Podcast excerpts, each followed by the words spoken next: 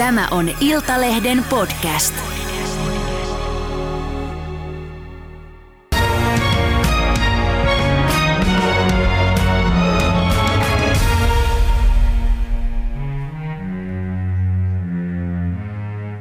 Tervetuloa kansainvälisen politiikan asiantuntija Nordic West Officein toimitusjohtaja Risto E. Penttilä. Kiitos, mukava olla täällä. Kiitos kun tulit. Ja pitäisikö sanoa vielä, että Suomen virallinen NATO-orakkeli? No joo, äh, kyllä se ennustus meni kohdalleen, mutta mä olen kaikille sanonut, että olen nyt jäänyt eläkkeelle tästä orakkelin hommasta. En, ennustajan tehtävistä. Mennään kohta äh, Suomen NATO-jäsenyyteen, joka nyt äh, näyttää vain viivästyvän, äh, mutta ensin. Äh, Miltä Venäjän hyökkäyssota näyttäytyy nyt sinun silmiisi? Taktiikkana selvästi se, että tuhota, tuhotaan Ukrainan ää, energiainfrastruktuuri. Jo noin 40 prosenttia on tuhottu. Se näyttää silmittömältä vihalta ja vaikea selittää enää rationaalisesti. Että enemmän pitää mennä psykologian puolelle ja siihen, että pelätään, että koko Venäjän maine menee, Putinin maine menee ja tämmöinen niin kuin järjetön hävitysstrategia on ainoa, mitä on jäljellä. Valitettavasti tämä ei ole uutta. Me ollaan nähty sitä Tsetseeniassa, Syyriassa, ties missä. Eli kyllä tämä on surullista ja kertoo siitä, että Venäjä on nyt pois sivistyneiden valtioiden listalta pitkäksi aikaa. Terroristivaltio. Terroristivaltio. Mm. Ukrainan joukot ovat nyt onnistuneet taas etenemään alku, alkuviikolla useilla alueilla ja, ja Putin sanoi eilen, että Venäjän on nopeutettava päätöksentekoaan Ukrainan sotilasoperaatiossa. Mitä arvelet, miten tulkitset äh, tuota hänen sanomaansa? Tulkitsen sillä tavoin, että siellä on nyt uusi sotilaallinen komentaja, eli Sergei Surovikin, joka on näitä hirmutöitä tehnyt aikaisemminkin ja nyt vaaditaan vaan enemmän ja enemmän terrorismin kaltaisia tekoja ja lisää niitä. Että tällä hetkellä ei ole, tuossa ole nähtävissä mitään myönteisiä merkkejä. Mm. Mutta minkä takia Venäjä sitten toimii näin? Koska sotarintamallahan ää, tämä ei kuitenkaan tuo menetystä, jos moukaroidaan maan tasalle. Mihin, mihin, tässä, mihin tällä pyritään? Sanoit, että nyt tuhotaan Ukrainan energiainfrastruktuuria. Samalla on hyökätty Euroopan energiaa omavaraisuutta vastaan. Putket pantu lopullisesti räjäytetty. Ja, ja nyt näyttää siltä, että Putin yhä edelleen tähtää tähän talveen ja uskoo, että lännen Euroopan yhtenäisyys tästä murtuu ja hän pääsee neuvottelemaan suoraan Yhdysvaltojen kanssa jonkinlaista diilistä.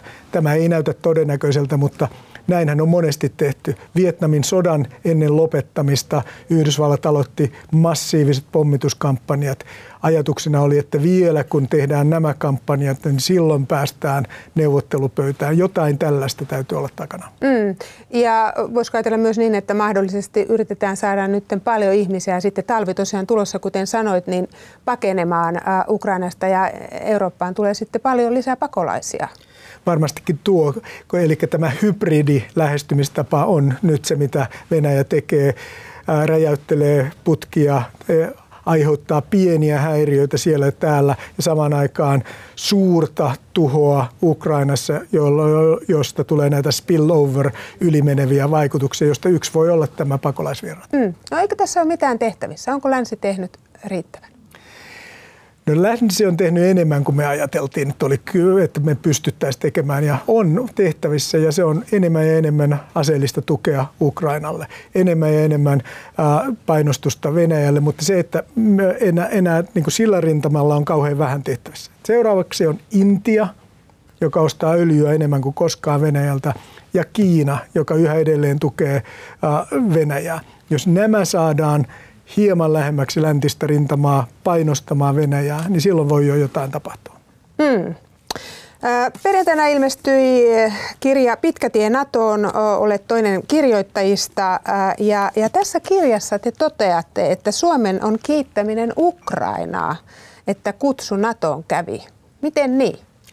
Silloin kun Suomi ensimmäistä kertaa havahtui, että nyt NATO olisi tarpeen ja presidentti matkusti Washingtoniin, niin Yhdysvallat ei ollut valmis ottamaan Suomea jäseneksi. Mistä tiedät? tiedän siitä, että, että sain luotettavalta taholta tästä viestin ja, tuota, ja, ja sen viestin jälkeen ryhdyin purkamaan kaikkia kontaktejani Think Tank-maailmasta, Valkoisesta talosta, Yhdysvalloista ja ilmeni, että Yhdysvalloissa pelättiin kolmatta maailmansotaa, ei haluttu eskaloida tilannetta, joten sanottiin Suomelle ja Ruotsille ei juuri nyt. Ää, Tämä väite on, on kuultu tosiaan perjantaista lähtien, kun tämä kirja tuli, niin itse ihmettelen sitä, että miten kukaan ei ole kommentoinut tätä mitenkään. Oletko itse hämmästellyt sitä? No hieman, koska sehän on tuota, ensinnäkin numero yksi, sanotaan se suoraan, että tämän jälkeen Suomen valtiojohto toimi hienosti ja vietiin tämä loppuspurtti hienosti läpi. Ja nopeasti. Ja nopeasti ja, ja koko Suomen kansa oli fantastinen.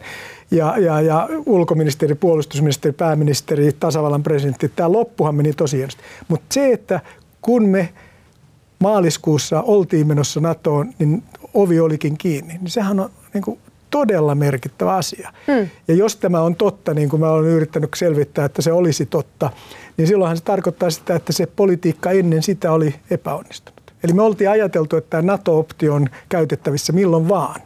Ja nyt sitten, kun sitä oltiin lunastamassa, sitä optiota, sanottiinkin, että ei juuri nyt.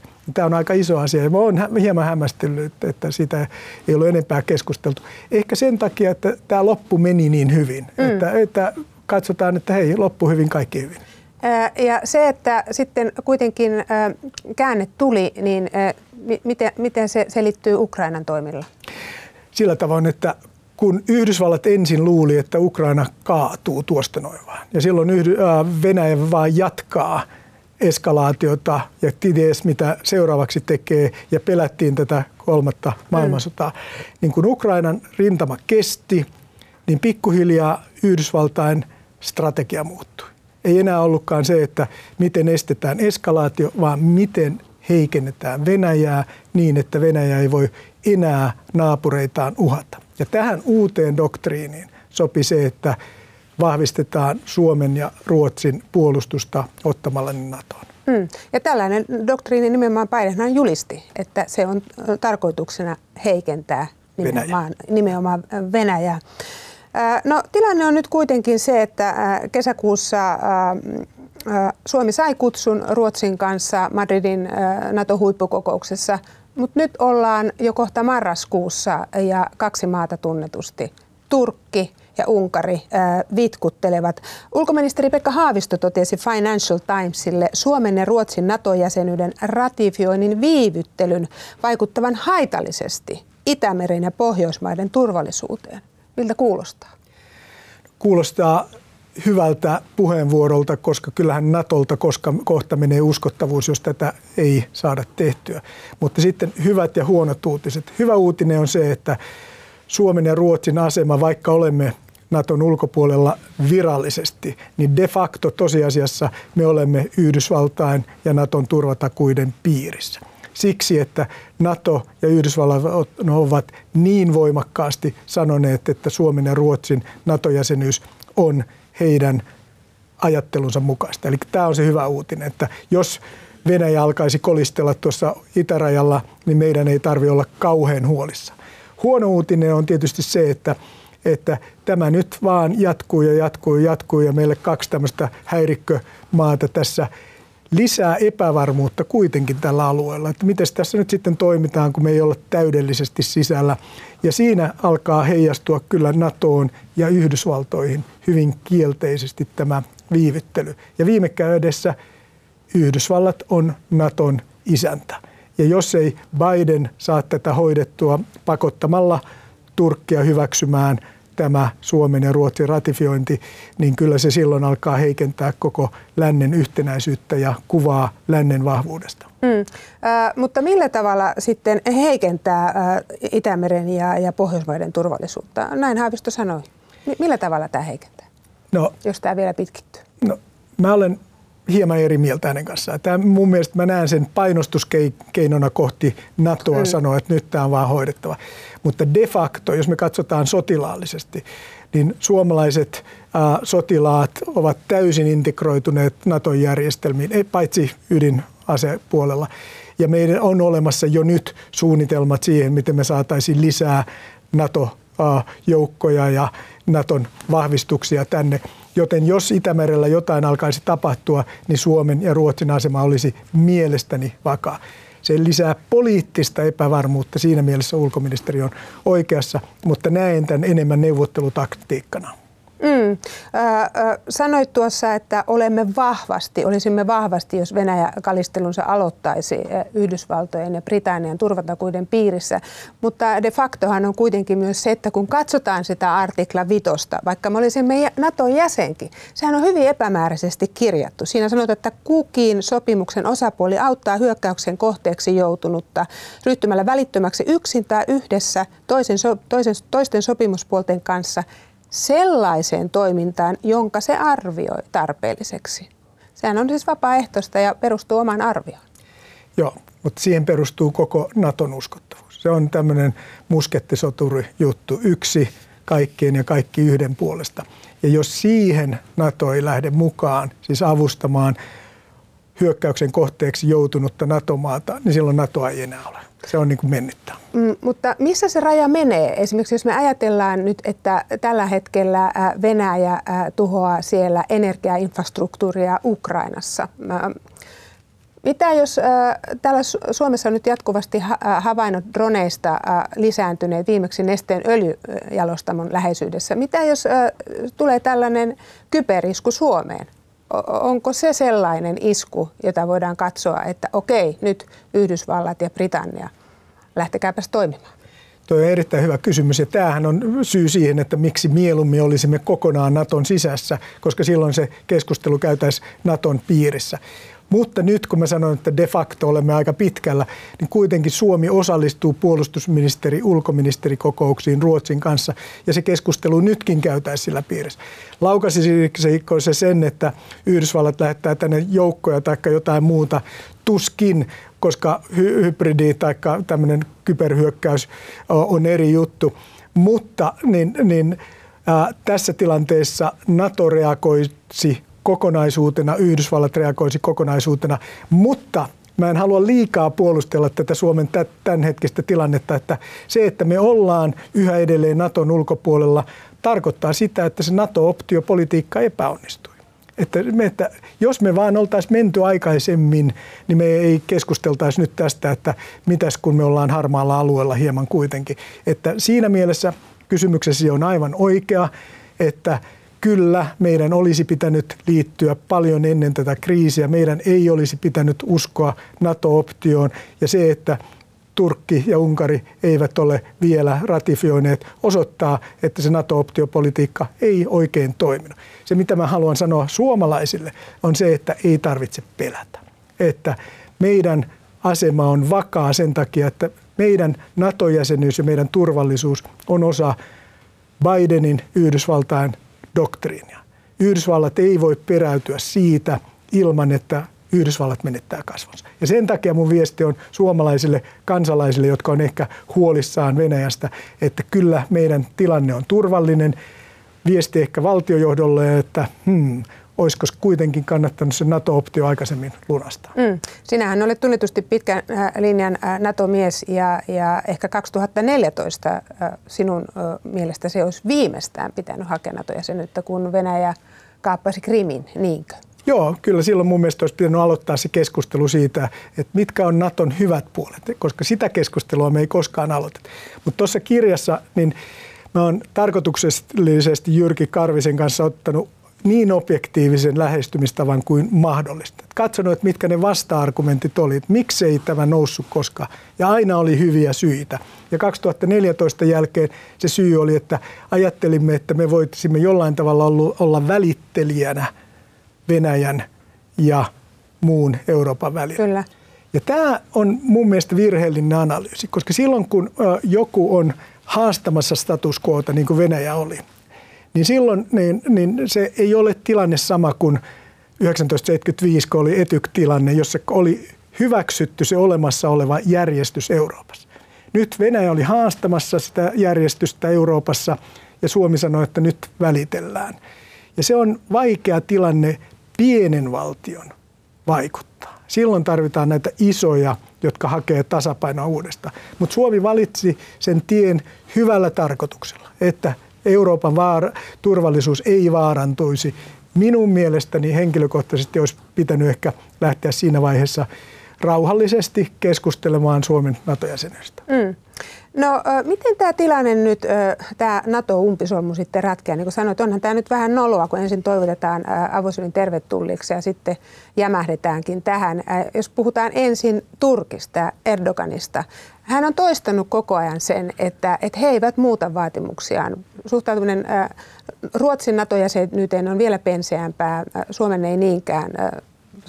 Erdogan on sanonut, että Ruotsi on maa, jossa terroristit saavat tallustella vapaasti ja he ovat vaatineet näiden lainausmerkeissä terroristien palauttamista. Ja tiedän, että Ruotsin uusi pääministeri on menossa nyt Turkkiin keskustelemaan. Mutta miten tämä solmu saadaan auki? Sanoit, että pallo Yhdysvalloilla.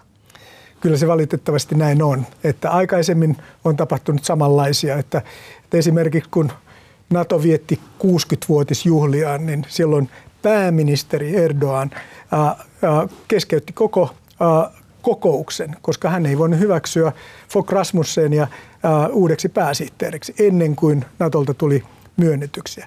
Ja kun Turkki on matkan varrella saanut näitä myönnytyksiä, esimerkiksi silloin sai pari korkeata virkaa, yhden sotilaspuolelta, yhden apulaispääsihteeri viraan, niin tämä on jäänyt mieleen, että tällä tavalla kannattaa toimia.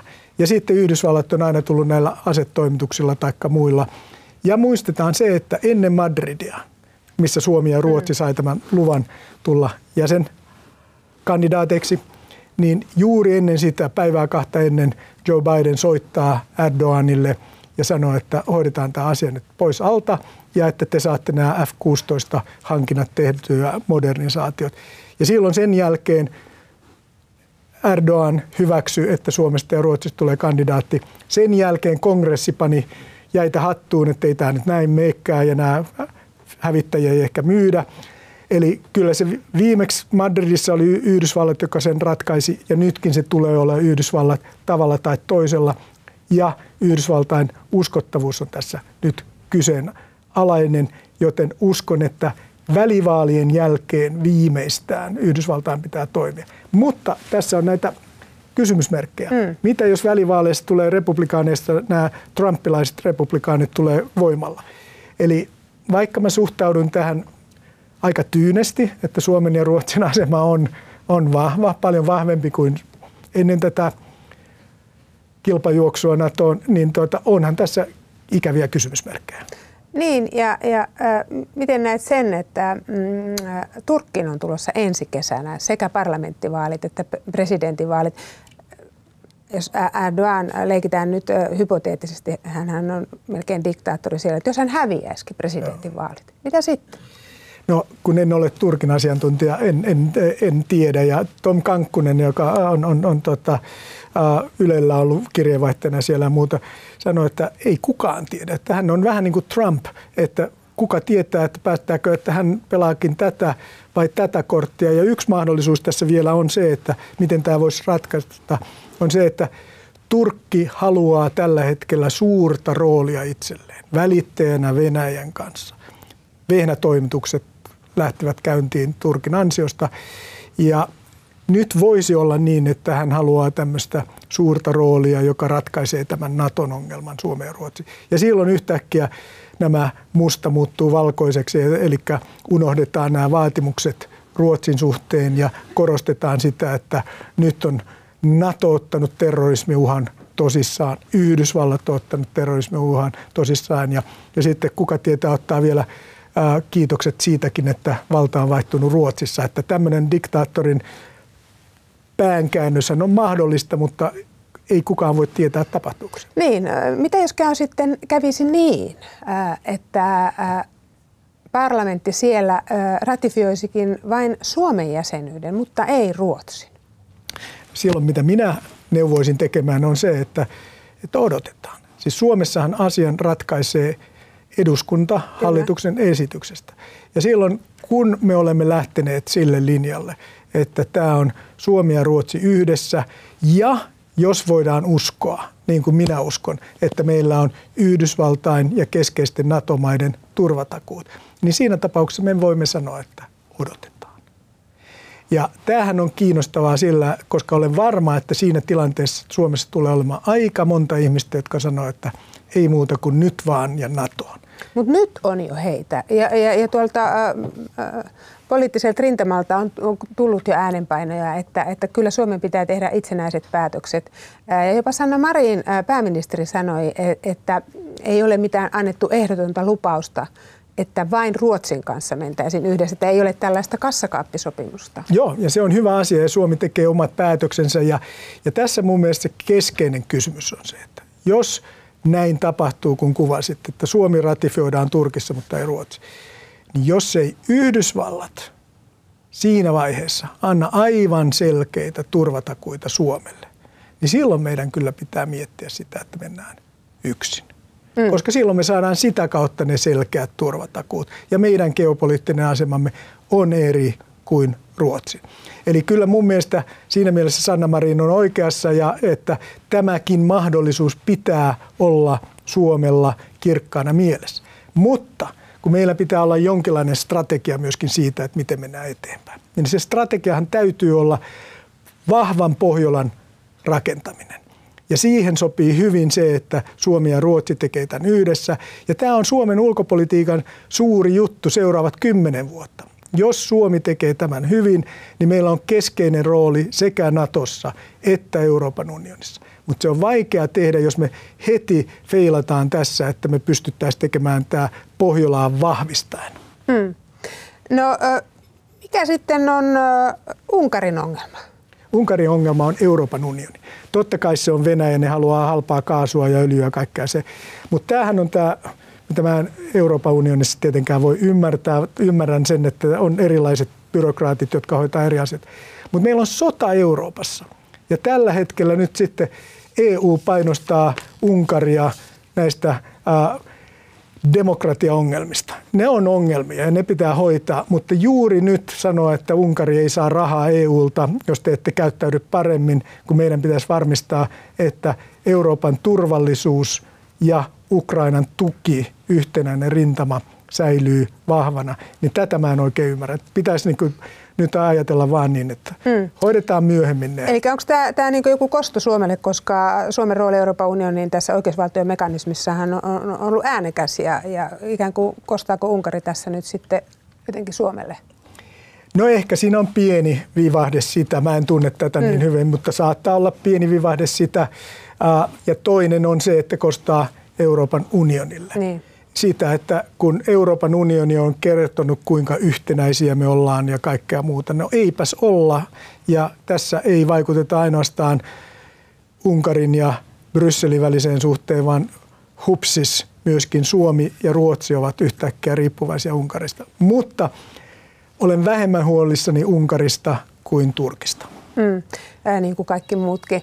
No uskallatko, vaikka sanot, että ennustajan tehtävistä olet jäänyt eläkkeelle, niin Onko mitään semmoista niin kuin ajatusta siitä, että milloin äh, tämä NATO-jäsenyys äh, faktisesti toteutuisi vai voiko tässä mennä vielä pitkänkin aikaa? No voi tässä mennä tietysti ensi kesään saakka ja mä näkisin, että seuraava äh, tuota, Naton huippukokous ensi äh, kesäkuussa on se hetki, jolloin Erdogan voisi salamavalojen loisteessa tehdä ratkaisun, joka olisi varmaan hänelle myönteistä sitten ajatellen vaaleja ja kaikkea muita. Että voi se mennä sinnekin saakka, mutta en ennusta, mutta mulla on sellainen tutina, että nyt tässä hetkessä, kun Ruotsissa on hallitus vaihtunut, niin Yhdysvalloilla olisi mahdollisuus panna sekä keppiä että porkkanaa Turkkia kohti ja saada ratkaisu, mutta ehkä se on niin, että tällä hetkellä Yhdysvalloissa katsotaan vain näitä välivaaleja ja, ja, ja ei oteta tähän kantaa – mutta että silti mä luulen, että kun Yhdysvallat tässä tarvitaan ratkaisuun, niin mulla on pieni optimismi sen suhteen, että jotain tapahtuisi jo hyvissä ajoin ennen joulua. Hmm.